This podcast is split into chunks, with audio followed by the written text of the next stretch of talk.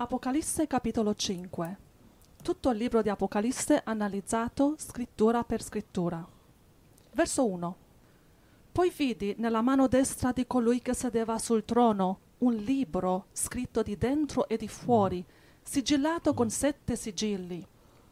E vidi un angelo potente che proclamava a gran voce. Chi è degno di aprire il libro e di sciogliere i suoi sigilli?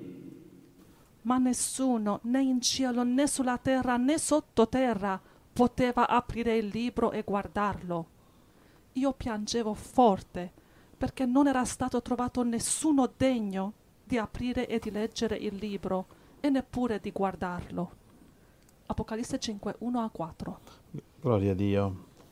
Ricordiamoci che le profezie del tempo della fine sono state segretate e sigillate Ma questo libro cos'è?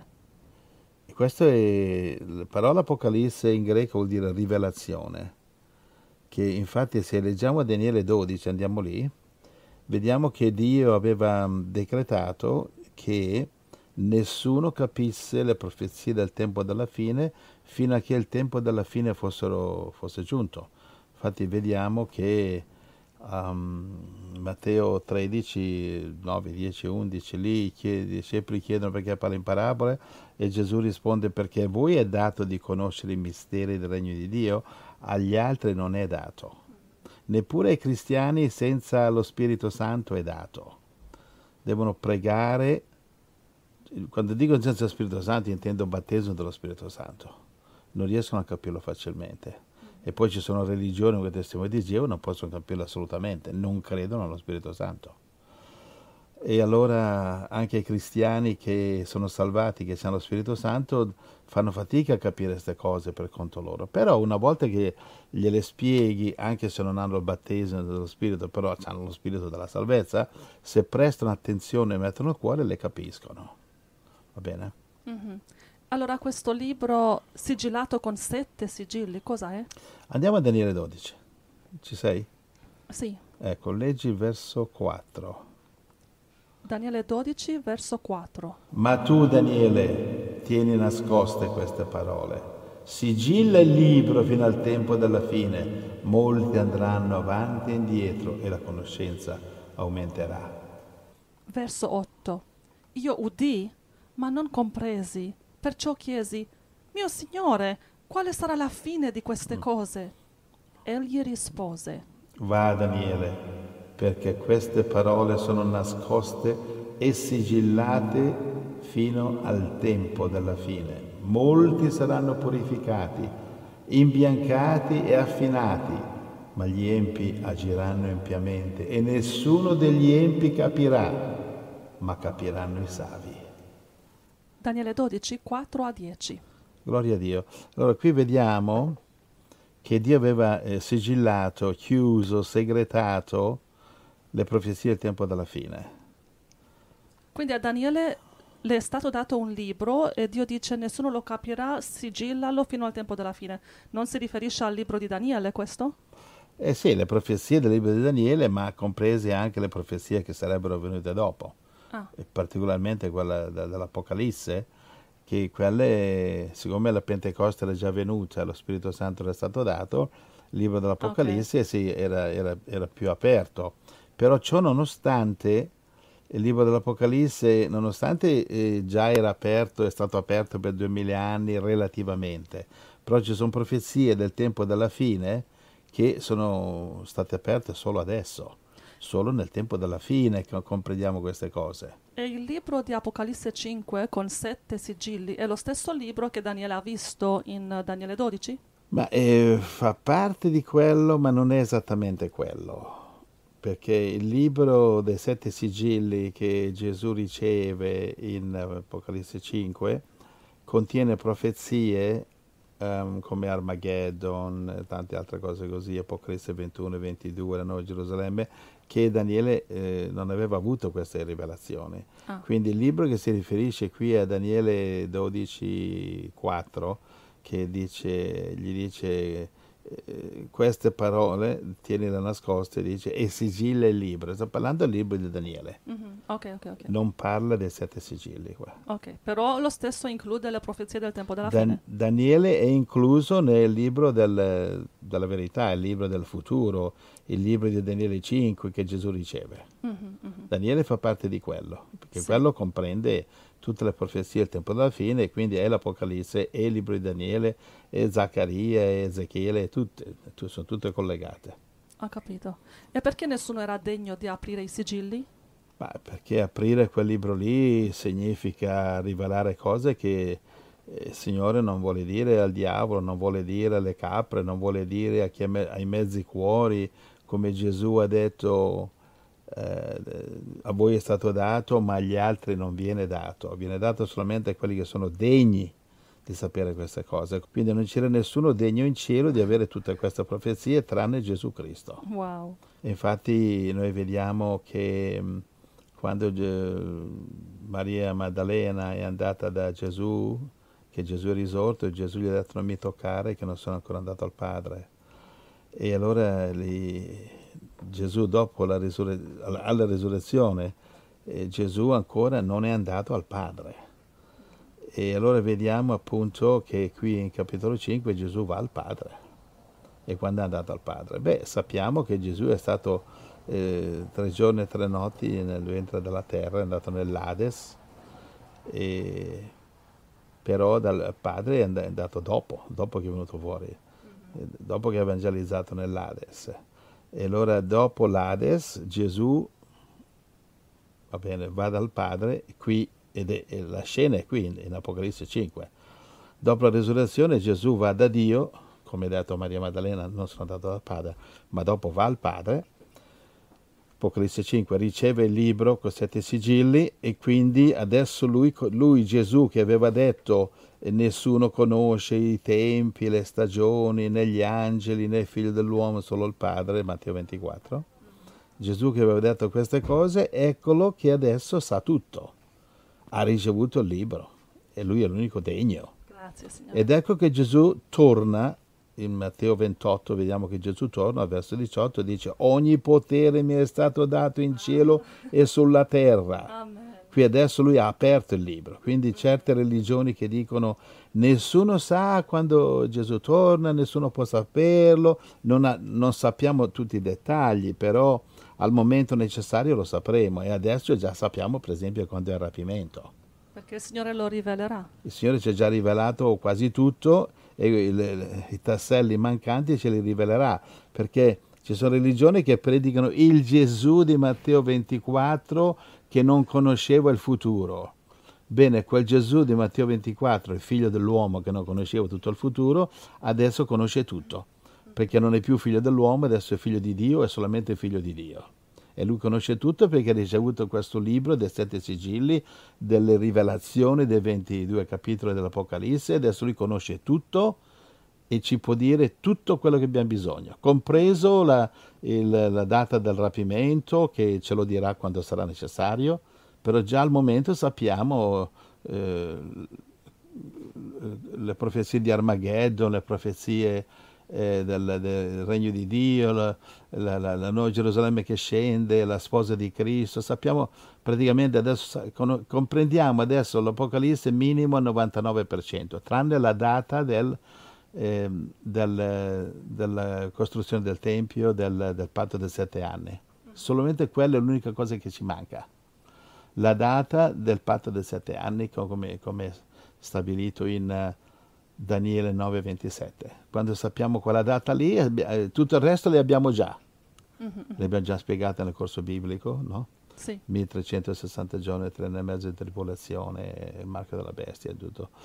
Eh, Armageddon che dura 45 giorni, l'ira di Dio che dura 30 giorni, come vediamo in Daniele capitolo 12. Capi- Sappiamo praticamente quasi tutto. Mhm. Ci sono delle cose che ancora il Signore non, ci, non- non ha reso necessario, non, non ha determinato, non ha il Signore non ha creduto necessario di rivelarcelo adesso perché non vuole dirlo al diavolo. Quindi, Non vuole che il diavolo sappia quando, quando lui torna. Il diavolo non lo sa. Il diavolo non sa quando gli sarà permesso da Dio di firmare il patto dei sette anni. Il diavolo non sa quando lo firmerà, lo sa solo Dio quando gli permetterà. Quando lo Spirito Santo sarà tolto di mezzo, secondo Tessalonicesi capitolo 2, e allora la, la, la, la fiumana dell'iniquità si si rovescerà sulla terra e che Dio darà permesso all'anticristo di prendere il controllo del mondo. Il diavolo non lo sa quando avrà permesso di Dio di prendere il mondo. Capisci? Però i figli di Dio lo sapranno quando sarà firmato il patto di sette anni? Perché ci sono scritture che dicono il Signore non fa niente senza rivelare il suo segreto ai suoi servi i profeti. Sì, però ha anche detto a Daniele sigilla la profezia, non rivelarla. Sì. Quindi il Signore eh, eh no, non, farà, non, fa niente senza rivelarlo ai, ai suoi profeti, ma ancora no, il Signore non sta facendo niente riguardo al trattato dei sette anni. Non è ancora sul tavolo mm-hmm. questa, questa, alternativa, non c'è, la, non c'è, ancora la possibilità, deciderà Dio e quando Dio lo deciderà, Dio, Dio ce lo preannuncerà a noi, i suoi profeti. Sì, comunque in Apocalisse 5 vediamo che solo Gesù è degno di aprire i sigilli perché come tu hai spiegato, mentre lui viveva in un corpo umano, come dice in Filippesi 2, lui spogliò se stesso di quella maestà e gloria che aveva nel cielo, è diventato uomo e non sapeva ogni cosa, però dopo la risurrezione, dopo che, che è andato non era più figlio dell'uomo, ma era solamente figlio di Dio, ha ricevuto di nuovo quella gloria e maestà che aveva con, pa- con il padre prima. Sì. E quindi adesso sa tutto, è uguale al, a, al padre. È uguale, è la stessa persona nello È spirito. la stessa persona, sì. Sì, sì. Ecco, prima, è, prima, prima, era sempre stato figlio di Dio, solamente che quando è diventato uomo sulla terra, lui, si è autolimitato ad operare attraverso i limiti di Gesù, figlio dell'uomo, che vabbè, era, aveva dei poteri incredibili, però c'erano dei limiti. Va bene, adesso questi limiti non ci sono più perché lui, mm-hmm. figlio dell'uomo, sacrificato sulla croce, adesso lui è degno di, di aprire i sigilli. Sì, sì, grazie. Va bene, il Signore dice a Daniele eh, dice sigilla queste parole fino al tempo della fine, molti saranno purificati, imbiancati, affinati, ma gli empi agiranno empiamente, lo vediamo oggi. Nessuno degli empi capirà e non capiscono, ma capiranno i savi, quindi preghiamo di essere noi tra i savi e, e capire queste cose. Certo che quando queste cose vi vengono insegnate, ci vengono insegnate, se comprendiamo queste queste profezie che Dio disse a Daniele di sigillarle, allora vuol dire, gloria a Dio, che siamo i savi dei quali Dio parlava a Daniele. Dice nessuno degli empi capirà, ma capiranno i savi. Se voi fratelli capite queste cose, vuol dire che siete tra i savi. Oh, Dio allora, ci aiuti. Metteteci il cuore, perché ne abbiamo bisogno. Amen. Amen. Però stiamo attenti anche che la saggezza di Dio eh, bisogna comprenderla, deve essere compresa la saggezza delle profezie, ma non solo perché per ingrassare il nostro, ingrassarci noi, eh, pecore che sanno, ma anche per insegnarle alle pecorelle di Dio affamate. Va bene? Amen. E allora saremo pastori. E allora saremo vicini al cuore e alla volontà di Dio perché avremo finalmente adempito il suo comandamento, come dice in eh, Matteo 28, uh, Matteo 28 19 e 20, che dice andate insegnate a tutti i popoli eh, di osservare la mia parola.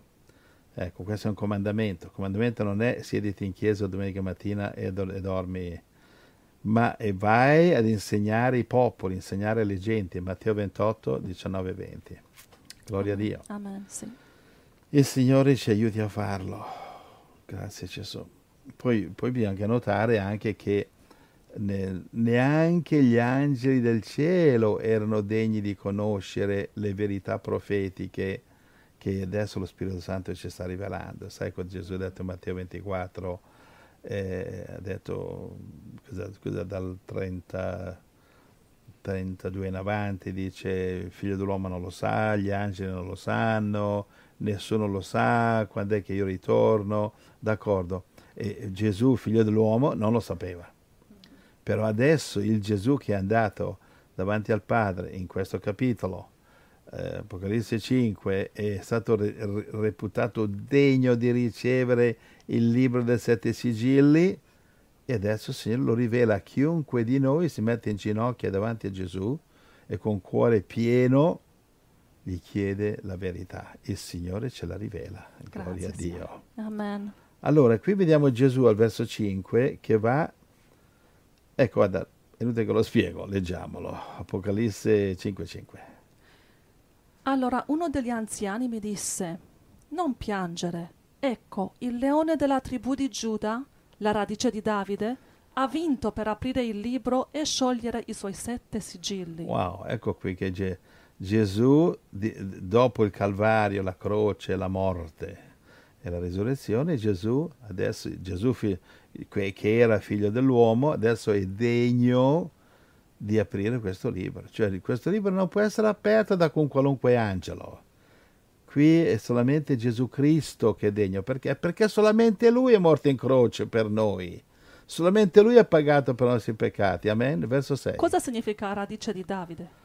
La radice di Davide, questo qui è interessante, no? Eh, che Gesù una volta ha chiesto, sai che si fa un grande parlare, ho sentito anche degli eh, evangelizzatori che eh, ho visto che loro eh, amministrano la guarigione nel nome del figlio di Davide. Ah, sì. È sbagliatissimo.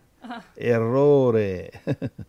Lui era figlio di Davide in quanto Ma- Maria e Giuseppe erano figli di genealogia di Davide, ma Gesù Cristo, va bene, figlio di Dio, non è figlio di Davide.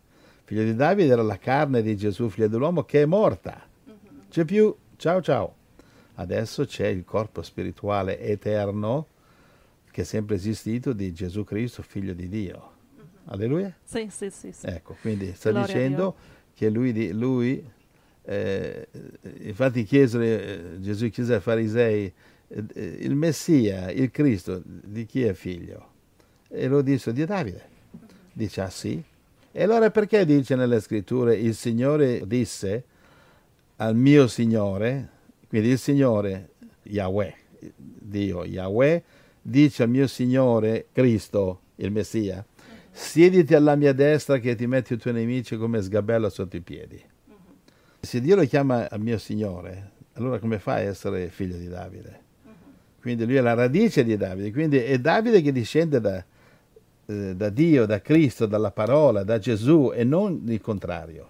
Quindi c'è molto da spiegare su questa radice qua. Wow. Va bene?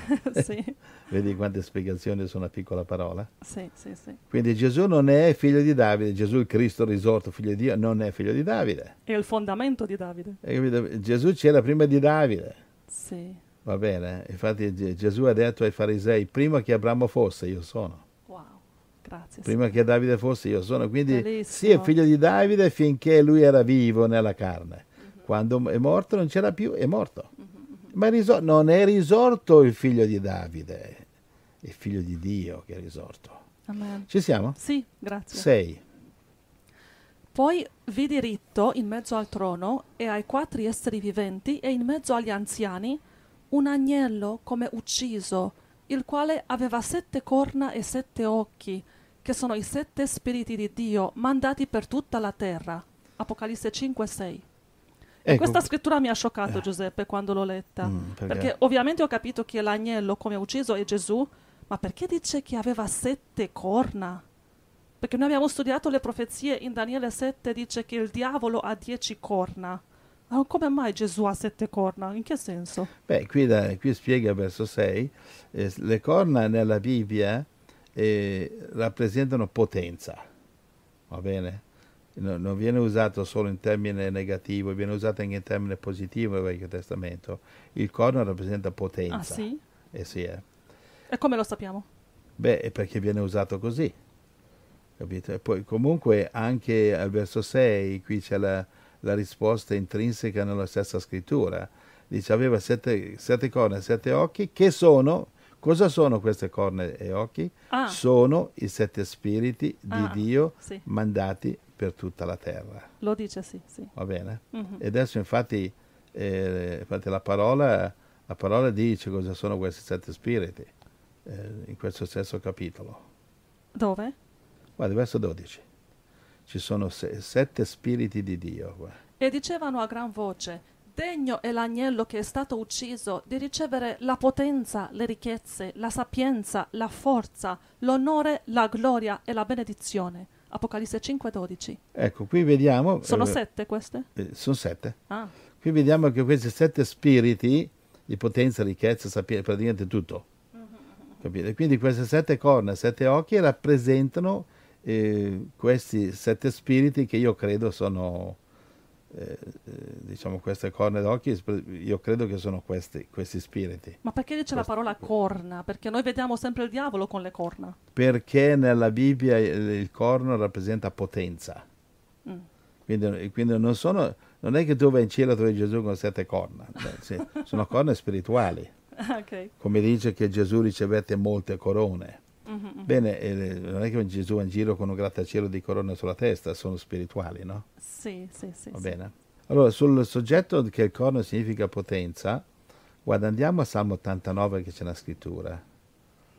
Sì. Ok, all right. Ehm, allora, dice la, c'è una Bibbia Nuova Diodati, ci sono diverse formati Nuova Diodati, ce n'è una, Salmi 89. Salmo 89 verso 17, la leggi tu, col tuo favore? Salmo 89, 17. Col tuo favore il nostro corno sarà innalzato. Questa è la nuova Diodati in cartaceo che ce l'abbiamo. Sì, di carta, la Bibbia di carta. Sul computer è, è diversa. Um, guarda, in spagnolo, c'è anche la scrittura in spagnolo, gli 89-17. Sì, in Reina Valera dice, por tu buena voluntad ensalzarán nuestro cuerno. Ok? Allora in spagnolo dice tu esalterai il nostro corno. Mhm. In inglese 89-17? Inglese. And in your favor our horn shall be exalted. All right. Il corno di nuovo. Ecco. um, quindi, e poi avanti ancora. Cioè il corno nella- nel Vecchio Testamento è un simbolo di forza e di potenza. Perché tutte le altre traduzioni in italiano dicono con il tuo favore accresci la nostra potenza. Ecco. Quindi alcune Bibbie traducono corno, altre Bibbie traducono potenza. Quindi vediamo questa, questa traduzione in tante parti della Bibbia, che il corno significa potenza. Wow. E comunque se vai anche nell'ori- nell'originale ebraico, eh, infatti tu trovi lì la parola eh, Keren, con la, K, con la Q, Ah. Q di quaderno, eh, Keren, che vuol dire corno. Quindi c'è nell'originale ebraico. Interessante. Ecco, quindi spero che questo ti risponda alla tua domanda, perché c'è sette Sì. corna. Come mai Gesù ha delle Cioè, corna? Sette corna simboliche. Corna si possono usare, in è come un coltello, una spada, si può usare in modo negativo, positivo, per difendere il male, per difendere il bene, d'accordo? Ora il, il resto della scrittura spiega che questo qui è positivo, no? C'è, un'altra- c'è un'altra scrittura, guarda, Salmo 92, 10, 9 Diodati, tu innalzerai il mio corno come quello del bufalo e sarò unto d'olio fresco. Sì, vedi, altre Bibbie che non usano corno dicono, ehm, tararà, dice, ma tu mi hai dato forza pari a quella del bufalo. Quindi il cioè- corno significa forza. Significa forza. Vedi, a volte i traduttori cercano di, eh, che so io, essere più moderni, ma fanno confusione perché invece se lasciassero come Dio lo ha scritto, è importante perché mostra perché l'agnello c'ha sette corna. Sì, ma adesso è più chiaro. Se usi diverse traduzioni, almeno capisci che corno significa potenza, altrimenti non si capisce. Gesù ha delle corna e anche noi abbiamo delle corna? E significa Eh, no, perché potenza. oggi le corna vengono usate più che altro in senso negativo. Mhm, sì. Nella Bibbia no, la Mhm. Bibbia è negativo e positivo. Va bene, andiamo avanti? Sì. Allora siamo al verso 7, Le- leggi tu? Apocalisse 5:7 Egli venne e prese il libro dalla mano destra di colui che sedeva sul trono.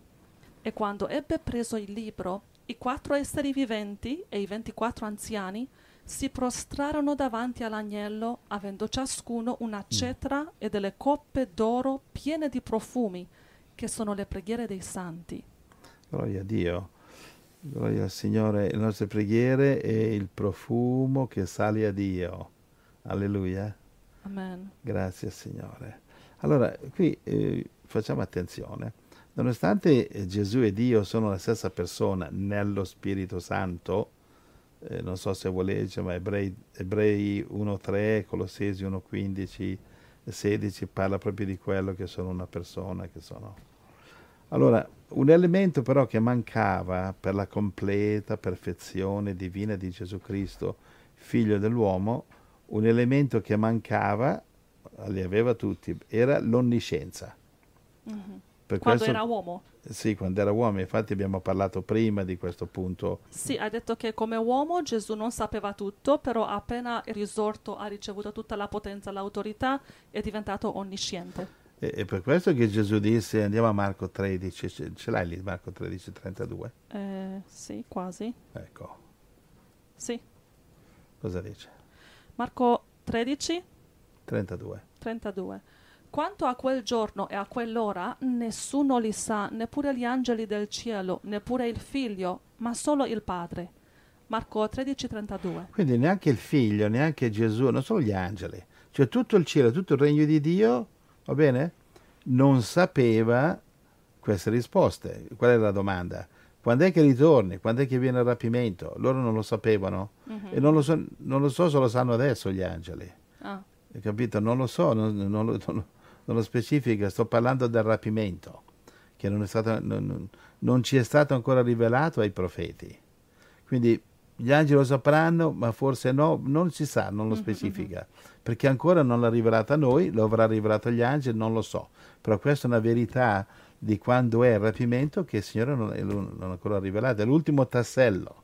Do- dopo di lì, sap- avendo la data del rapimento, abbiamo tutte le date. Beh, comunque la data veramente del rapimento eh, comincerebbe dalla firma del trattato, quella è la data. Perché dopo tu sai che dopo, dopo, sette, dopo tre anni e mezzo c'è la tribolazione, dopo sette anni c'è il rapimento, quindi è la firma del trattato che ci manca. E allora che succede? Nessuno lo sapeva allora.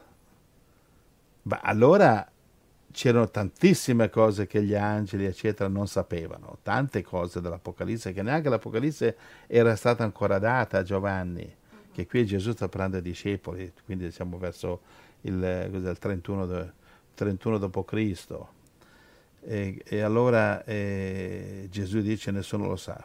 E però nel 96 d.C. ecco che il Signore, avendo ricevuto il libro dei sette sigilli, suggelli, sigilli, lo dà a Giovanni 96 d.C., gli ci rivela tutto, tranne la data del, dei sette anni del rapimento, questo ancora neanche oggi la sappiamo. Però confido che quando ne avremo bisogno di saperlo, lui ce lo, lui ce lo dirà. E quindi Giovanni ha ricevuto la verità del libro. Sì. Sì, eh, Gesù ha ricevuto il, il libro dei sette sigilli e Gesù dà la verità di questo libro a Giovanni. Mhm. Allora, ehm, vediamo che praticamente dopo che Gesù risorge, dopo il Calvario, lui diventa degno di ricevere questo libro e l'ha ricevuto e ne- poi l'ha dato a Giovanni e, Gio- e Giovanni, o, o meglio l'Apocalisse, il libro, ce lo dà adesso a noi, eh, nello Spirito Santo. Per questo che andiamo al verso 9 che gli angeli cantavano. Apocalisse 5 e 9. E cantavano un nuovo cantico dicendo: Tu sei degno! di prendere il libro e di aprirne i sigilli. Perché? Perché sei stato ucciso e col tuo sangue ci hai comprati a Dio da ogni tribù, lingua, popolo e nazione. E ci hai fatti re e sacerdoti per il nostro Dio e regneremo sulla terra. In che senso? Ci hai fatti re e sacerdoti. e regneremo sulla terra. Beh, eh, chi è che regnerà sulla terra? Lo vediamo in Apocalisse 20, verso 4, che il popolo di Dio, quelli che hanno vinto il diavolo e vinto il marchio della bestia e la tribolazione, siederanno su dei troni, va bene, e, e- e giudicheranno. A chi giudicheranno, Angela? Ehm, a quelli disobbedienti. Gesù ha detto alle dodici tribù di Israele. Oh. E e vai Apocalisse, Apocalisse 3,9. Apocalisse 3, 9. Questo è il corpo di Cristo che giudica, eh, come dire, il corpo di Cristo fedele, la sposa di Cristo, giudica i cristiani, diciamo quelli infedeli che si, si sono vergognati di Gesù, che sono la stragrande maggioranza. Purtroppo Dio ci aiuti a essere dalla parte giusta, dimmi. Ecco, ti do alcuni della sinagoga di Satana, i quali dicono di essere giudei e non lo sono, ma mentono. Ecco, io li farò venire a prostrarsi ai tuoi piedi per riconoscere che io ti ho amato. Apocalisse 3:9. Ecco, anche Matteo 19, 28, Capito? Gesù dà la stessa verità, andiamo lì, leggiamo anche questo. 19, 28. Sì. E Gesù disse loro, io vi dico in verità che nella nuova creazione, quando il figlio dell'uomo sarà seduto sul trono della sua gloria, anche voi che mi avete seguito sarete seduti su dodici troni a giudicare le dodici tribù di Israele. Matteo 19, 28. E vabbè, già che sei, vai avanti. Ehm, chiunque avrà lasciato case o fratelli o sorelle o padre o madre o figli o campi a causa del mio nome, ne riceverà cento volte tanto ed erediterà la vita eterna. Quindi qui vediamo, e vediamo che c'è un mo- un modo giusto e un modo sbagliato di abbandonare la famiglia. È, un comandamento di Dio di prendersi cura dei genitori, tranne che se tu sei un apostolo, se tu sei un pastore, se tu sei un missionario, che devi andare, che so, in Africa, in Cina, qualche nazione e dare la vita per Gesù. Allora c'è, diciamo, la- l'eccezione che chiunque avrà lasciato casa, fratelli, sorelle, padre, madre e figli riceverà cento volte tanto. Non solo puoi abbandonare la famiglia, ma sei anche benedetto se lo fai, però devi farlo come l'ha fatto Gesù, come hanno fatto i discepoli, come, lo, fa- come l'han- lo- lo fanno i veri missionari. E allora dice, beh, eh, posso dedicare la mia vita a prendermi cura della mia famiglia carnale, i miei anziani, eccetera, una, due persone, quello che è, o posso andare a dare il Vangelo e strappare, eh, non so, tantissimi, forse migliaia dall'inferno. E allora Gesù dà la priorità e dice puoi farlo. Però attenzione a non barare con Dio, non abbandonare eh, la, la famiglia, gli anziani, a meno che non sia veramente un apostolo, un pastore, un missionario. Ci siamo? E questi che seguono Gesù, come dice in eh, verso 28, Apocalisse 19, che mi avete seguito, questi che hanno seguito Gesù e ricevono questa autorità, dove dice in Apocalisse 5, 10, ci hai fatti re e sacerdoti per il nostro Dio, significa che lo saremo re e sacerdoti o che già siamo? In che senso?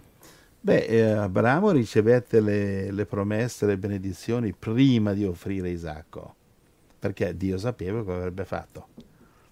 Quindi, eh, come dice in Apocalisse 13:8, che adore- tutti adoreranno il diavolo, il marchio della bestia, tranne quelli che sono sul libro dell'agnello, la sposa di Cristo. Anche molti cristiani che sono cristiani nel libro della vita, quello che parla Apocalisse 3:5, da dove si può essere cancellati, anche, mo- anche molti di quelli riceveranno il marchio della bestia. Cristiani, eh, però, riceveranno il marchio perché non erano nella protezione del libro dell'agnello, Apocalisse 13, 8. E allora, se non sei nella protezione di quel libro, puoi ricevere il marchio della bestia, perché tu inciampi, è come quando Pietro è inciampato e in certo senso eh, è come se quasi avesse ricevuto il marchio della bestia, rinnegando Gesù tre volte. Perché? Perché non aveva ancora ricevuto il battesimo dello Spirito dalla Pentecoste.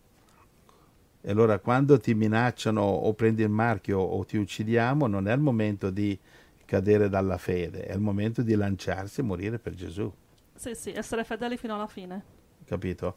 E allora Gesù dice, eh, questo per rispondere alla tua domanda, Apocalisse 5:10, ci hai fatti, altre Bibbie traducono hai fatto, eh, ne hai fatto, pare in terza persona. No, qui la nuova Diodati dice ci hai fatto a noi re e sacerdoti per il nostro Dio e regneremo sulla terra. Sì, Chi sta parlando qui? Quelli che sono fedeli, è la sposa Sì. di Cristo. Come si diventa sposa di Cristo?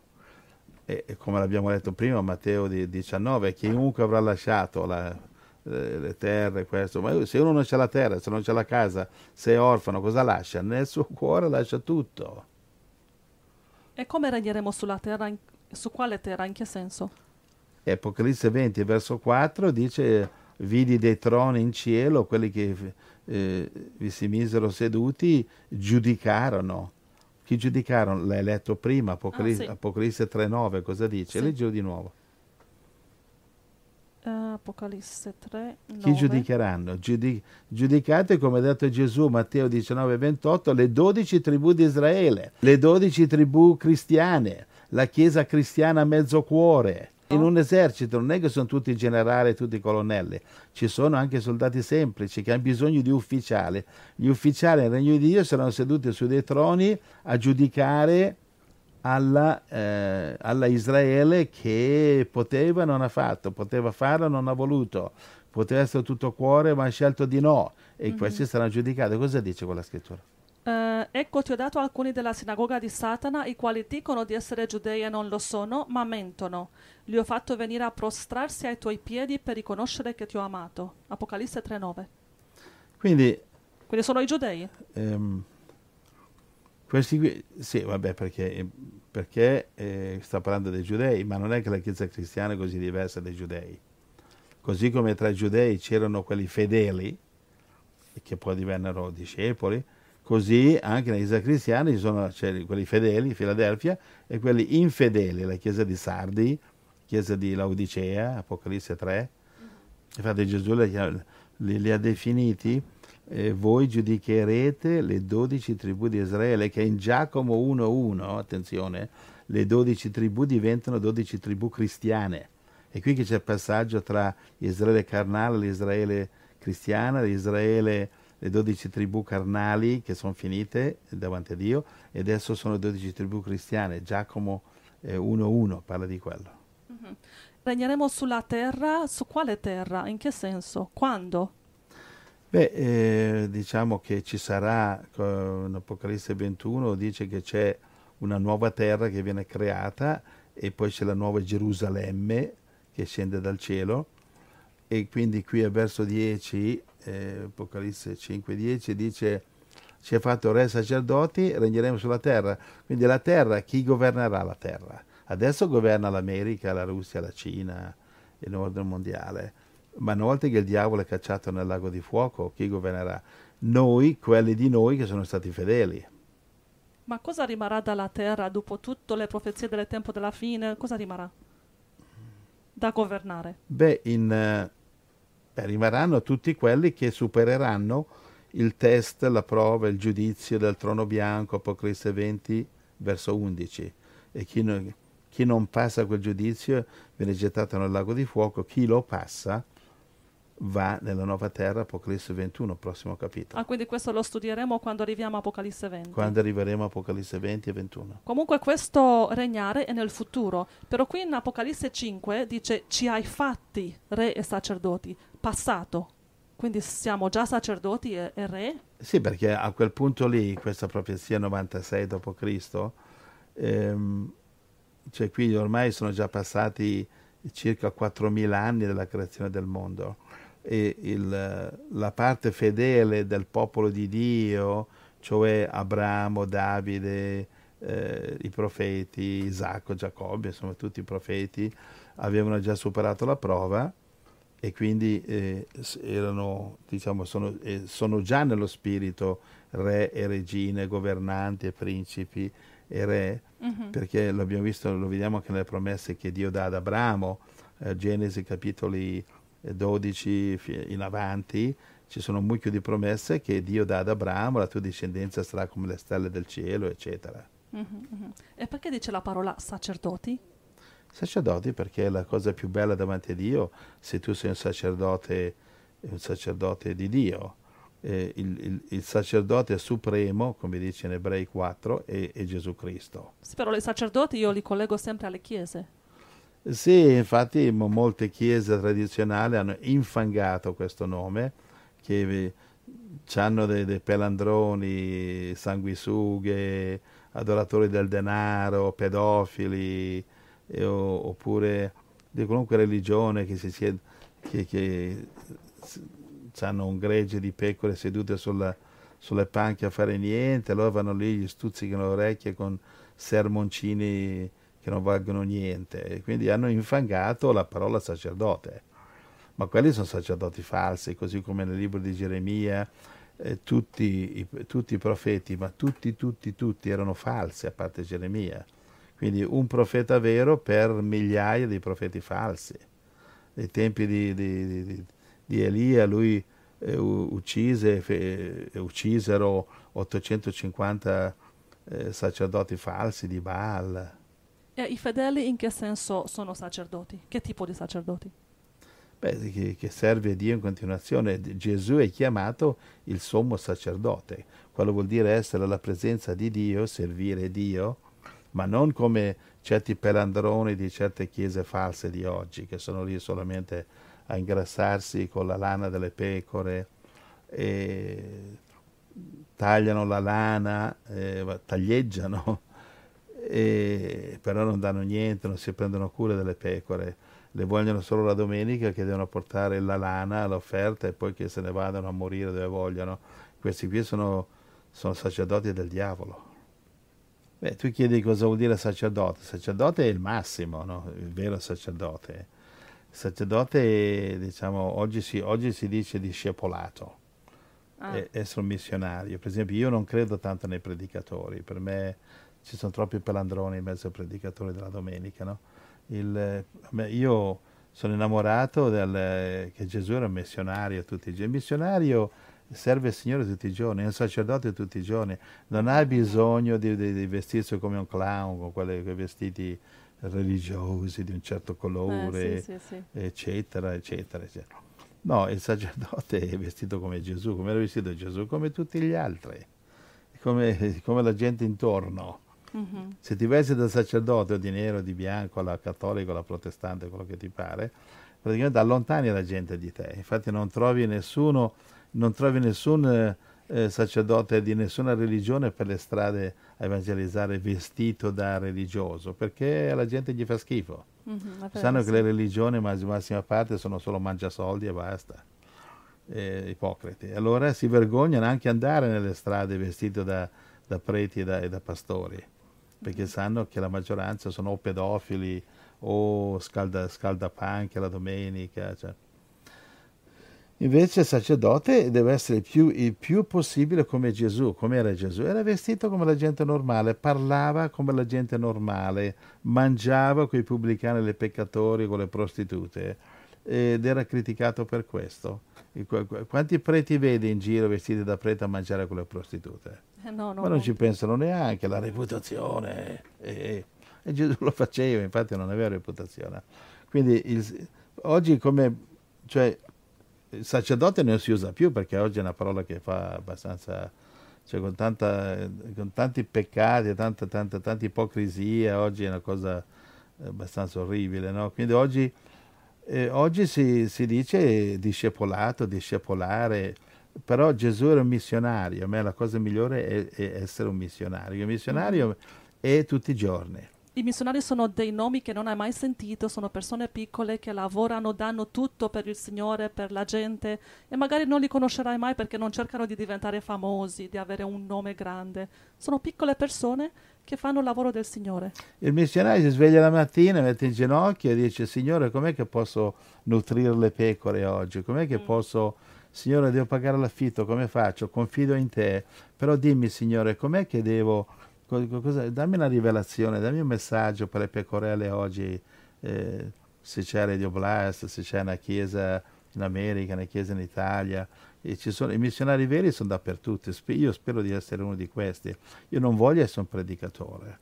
A me mi fa ribrezzo uno che predica solo la domenica. Mm-hmm. Spero di non essere di questi. Stavo dicendo ai miei figli oggi io eh, io, se io un giorno non predico il Vangelo o a voi o nella casa o nelle strade o alla radio, io credo che morirei, perché ormai mi sono così innamorato di Gesù e del Vangelo, dell'evangelizzazione e delle pecorelle, dei fratelli, e che eh, ormai non dico sono drogato, ma ormai sono parte del mio DNA.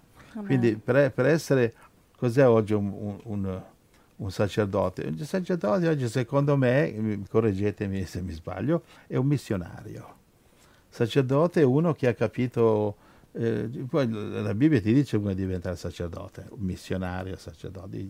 Diciamo missionario che ci capiamo meglio, eh, perché il missionario lavora tutti i giorni, il predicatore la domenica eh, fa quello che gli pare, settimana. Queste cadono così tanto nel peccato, cioè fa niente la mattina alla sera è logico che cadano nel peccato, no? Datti da fare, svegliati la mattina, vai fuori nelle strade. Allora un sacerdote è quello che si prende cura delle pecore? E uno si prende delle pecore, uno che ha letto Ezechiele 34 l'ha applicato a se stesso, come Dio mi ha detto a me una volta. A me è stato un, quanto, un 30 anni fa, Dio mi ha detto devo applicare a te Ezechiele 34. Ho detto Signore, ma quello lì è per i mercenari. Su cosa? E per i farisei. Ah, che parla dei pastori di Israele. Sì, parla dei e gli ha detto, signora, ma non è che si è sbagliato per caso? e il Signore dice, non mi sono, non mi sono affatto sbagliato. Allora io, scioccato, ma me lo sono applicato e tra lacrime e pianti, digiuni e disperazione, eccetera, mi sono studiato di farlo e sono qui ancora oggi. Per diventare, c'è tutto il Vangelo, guarda, se te leggi il Vangelo e lo fai quello che puoi, il possibile, magari non l'impossibile, quello lo impari, ma almeno il possibile di metterlo in pratica, sei un sacerdote. Ad esempio Matteo 4,19, ed essi abbandonato tutto lo seguirono. Matteo 6,24, non puoi seguire due padroni. Eh, Matteo 19,29, abbandonare tutto, le persone intorno a te. Luca 9, 23, 24, chi si vergogna di me, io mi vergognerò di lui. Luca, Luca 9, 62, chi mette la mano all'aratro, guarda indietro, non è degno del regno di Dio. Giovanni 8, 31, 32, conoscerete la verità, la verità vi farà liberi. Giovanni 15, 8, che portate molto frutto, allora sarete i miei discepoli. Luca 14, 33, chi non abbandona ogni cosa che ha non può essere mio discepolo. Primo Corinzi 6, 20, siamo stati comprati a caro prezzo, dobbiamo glorificare Dio con il nostro corpo e non glorificare il diavolo, una chiesa fuori binario, un pastore che non gliene frega niente delle pecore, eccetera. Guarda, in conclusione, eh, adesso leggi di nuovo Apocalisse 3.9 in questa prospettiva. Apocalisse 3? Sì, Apocalisse 3.9. Aspetta, vado lì. Ecco, ti do alcuni della sinagoga di Satana, i quali dicono di essere giudei e non lo sono. Cioè, ieri era, erano giudei, oggi sono cristiani, no? Ma mentono.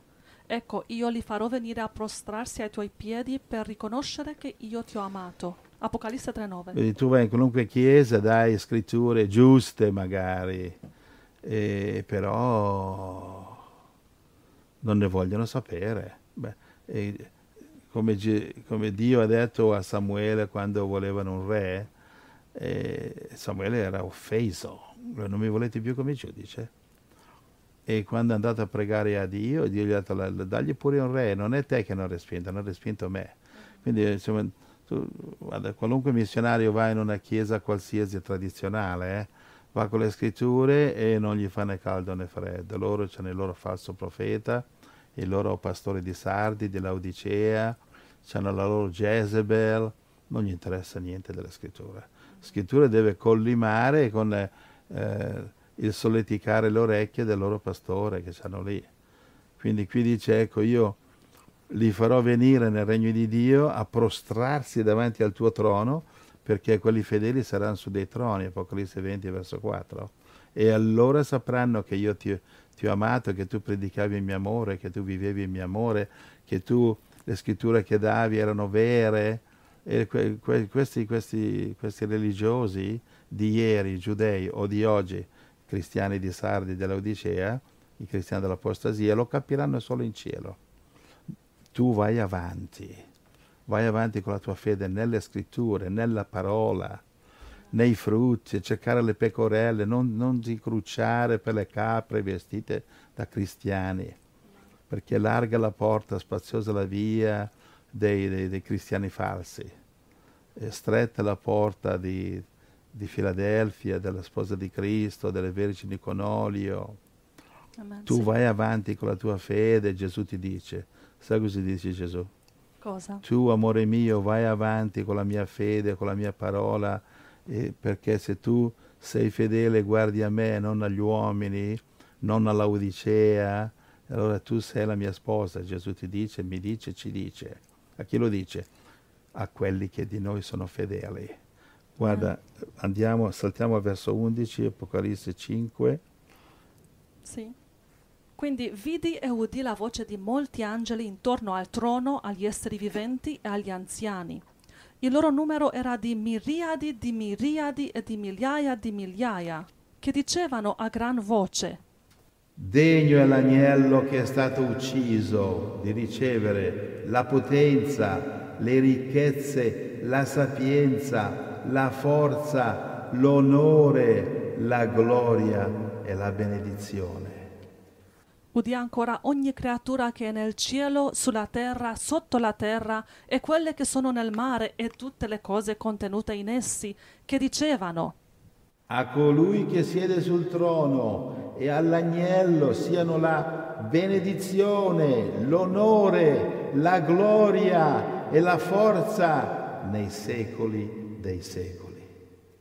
E i quattro esseri viventi dicevano Amen. E i ventiquattro anziani si prostrarono ed adorarono colui che vive nei secoli dei secoli. Fine del capitolo 5. Bellissimo. Grazie Signore. Sai che nel verso 11 dove dice il loro numero degli angeli era di miriadi di miriadi e di migliaia di migliaia, qualcuno non so come hanno calcolato, hanno detto che questo è più di 110 milioni di angeli. Ma ti immagini? Solamente, io dico di più. E non mi immagino come, come sarà nel cielo, è incredibile. Immenso, incredibile, bellissimo. Guarda, non so esattamente come sarà, però ti posso dire esattamente che ne vale la pena qui di lottare, di andare avanti, di combattere, di vincere il diavolo, di essere fedele perché? Perché degno è l'agnello che è stato ucciso di ricevere la potenza, le ricchezze, la sapienza, la forza, l'onore, la gloria, la benedizione nel nome di Gesù Cristo. Amen. Alleluia. Ti benediciamo Gesù. Ti amiamo Signore. Alleluia. Tu sei di più, più di quello che possiamo immaginare. Tu sei più grande dei grandi perché tu sei amore, perché tu sei giustizia. Tu sei eh, la perfezione che è l'amore. Grazie, grazie, gloria e gloria a Gesù. E grazie Gesù che finalmente, finalmente, come dice in verso 13, ogni creatura darà gloria al Signore, ogni creatura che è nel cielo, sulla terra, sotto la terra, nel mare, fuori dal mare, tutto, tutto, tutto nella creazione, finalmente riconoscerà che Gesù è Cristo, è Dio. Ma quando, Giuseppe, quando finalmente avverrà questo? È un'ottima domanda.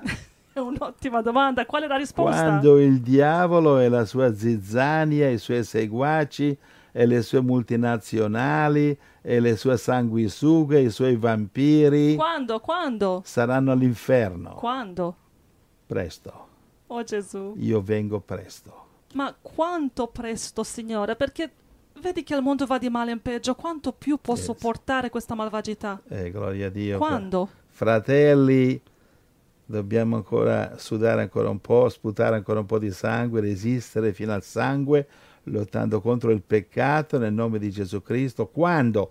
Beh, la- la- la- le profezie non ci danno esattamente la data del calendario, però ci dicono, vai Apocalisse 6, Apocalisse 6, attacca dal verso 9 per favore. Apocalisse 6, 9. Quando? Quando egli aperse il quinto sigillo, io vidi sotto l'altare le anime di coloro che erano stati uccisi a motivo della parola di Dio e a motivo della testimonianza che avevano resa.